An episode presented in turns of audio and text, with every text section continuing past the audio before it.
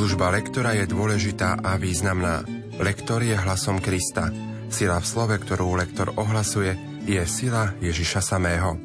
Projekt Choďte a hlásajte je pripravovaný v spolupráci s docentkou Evou Žilinekovou a profesorom Antonom Tyrolom. Príjemné počúvanie vám praje Pavol Jurčaga. Dnes si spoločne predstavíme liturgické čítania dvadsiatej tretej nedele v období cez rok. Čítania prednáša študentka Vysokej školy múzických umení v Bratislave Barbora Zamišková. Nech sa vám teda príjemne počúva.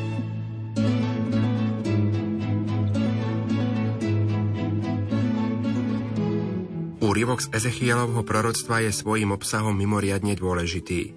Na jednej strane pamätáme na Ježišove slová o smietke a obrovne v oku blížneho či vo vlastnom oku, na druhej strane si musíme byť vedomí, že sme za každého blížneho človeka zodpovední.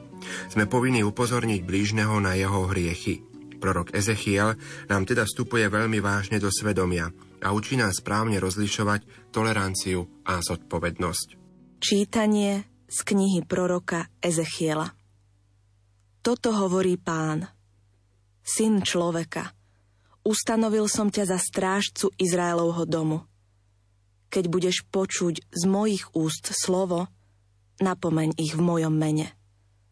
Ak poviem bezbožnému, bezbožný zomrieš, a ty mu nebudeš dohovárať, aby sa odvrátil od svojej cesty, on bezbožný zomrie pre svoju neprávosť, ale teba budem brať na zodpovednosť za jeho krv.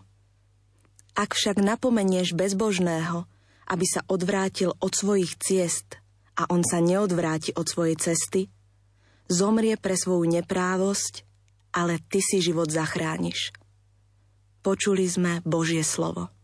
Slovo má docentka Eva Žilineková. V tomto úryvku sa nám striedajú dva spôsoby priamej reči. Musíme si dať pozor, aby to bolo zrozumiteľné. Toto hovorí Pán, tu nám začínajú úvodzovky, ktoré končia samozrejme až na konci tohoto úryvku. Ale v druhom odseku máme vsunuté bezbožný zomrieš. Tu treba povedať, teda realizovať túto časť vety takto. Ak poviem bezbožnému bezbožný zomrieš, a potom pokračujeme zase voľne, tak ako bol úvod, teda začiatok tejto vety. Pozor na vyslovovanie druhého riadku. Keď budeš počuť z mojich úst slovo, tu sa nám realizuje spodobovanie. Je to dosť ťažké povedať počuť z mojich úst slovo.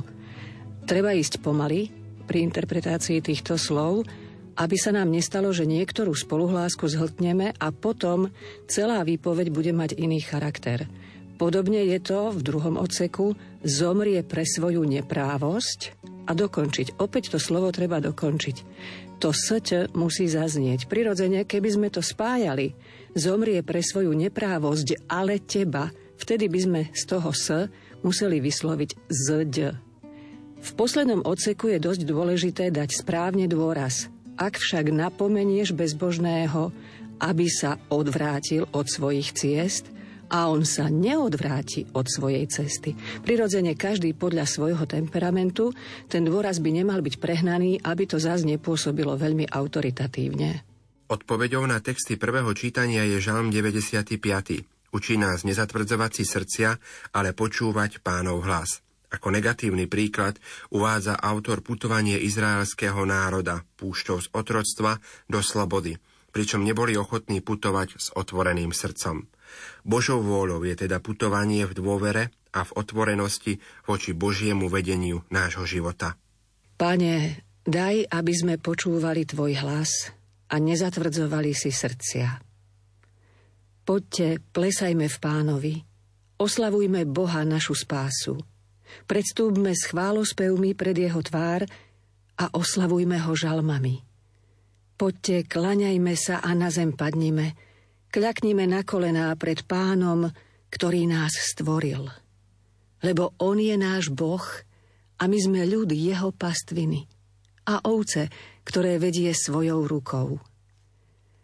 Čujte dnes Jeho hlas, nezatvrdzujte svoje srdcia ako v Meríbe, ako v dňoch masy na púšti, kde ma pokúšali vaši otcovia. Skúšali ma, hoci moje skutky videli. Aj dnešný úryvok z listu Rimanom, podobne ako z minulej nedele, je časť, ktorú chápeme ako praktickú časť. Pavol tu vysvetľuje podstatu všetkých predpisov zákona, ktorou je láska k blížnemu. Táto čnosť je syntézou a súhrnom všetkých predpisov a ustanovení zákona. Čítanie z listu svätého apoštola Pavla Rimanom. Bratia, nebuďte nikomu nič dlžní, okrem toho, aby ste sa navzájom milovali. Veď kto miluje blížneho, vyplnil zákon. Lebo nescudzoložíš, nezabiješ, nepokradneš, nepožiadaš a ktorékoľvek iné prikázanie je zahrnuté v tomto slove. Milovať budeš svojho blížneho ako seba samého. Láska nerobí zle blížnemu, teda naplnením zákona je láska. Počuli sme Božie slovo. Slovo má docentka Eva Žilineková. Šikmým písmom, čiže kurzívou, máme napísané: Láska je naplnením zákona.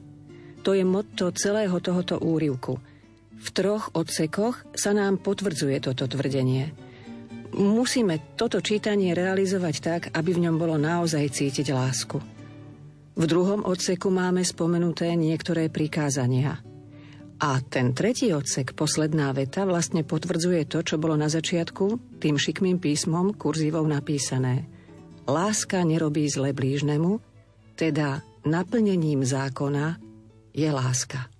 Rozličné rady a odporúčania pána Ježiša z dnešného evanjelia sú veľmi vhodným potvrdením a zdá aj doplnením týchto obsahov, ktoré zazneli v dnešnom prvom čítaní z proroka Ezechiela.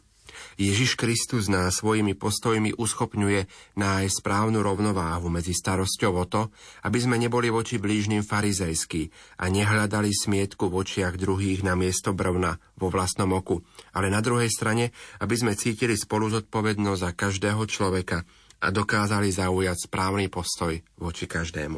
Čítanie zo svätého evanjelia podľa Matúša.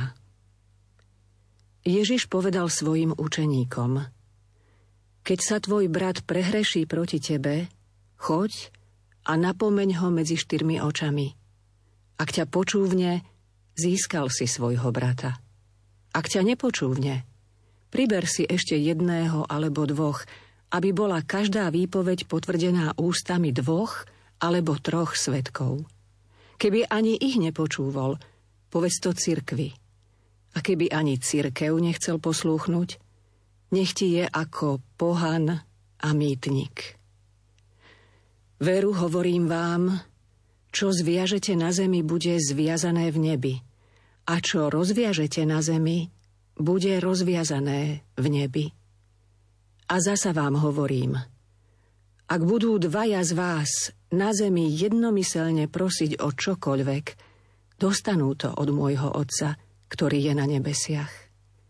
Lebo kde sú dvaja alebo traja zhromaždení v mojom mene, tam som ja medzi nimi. Počuli sme slovo Pánovo.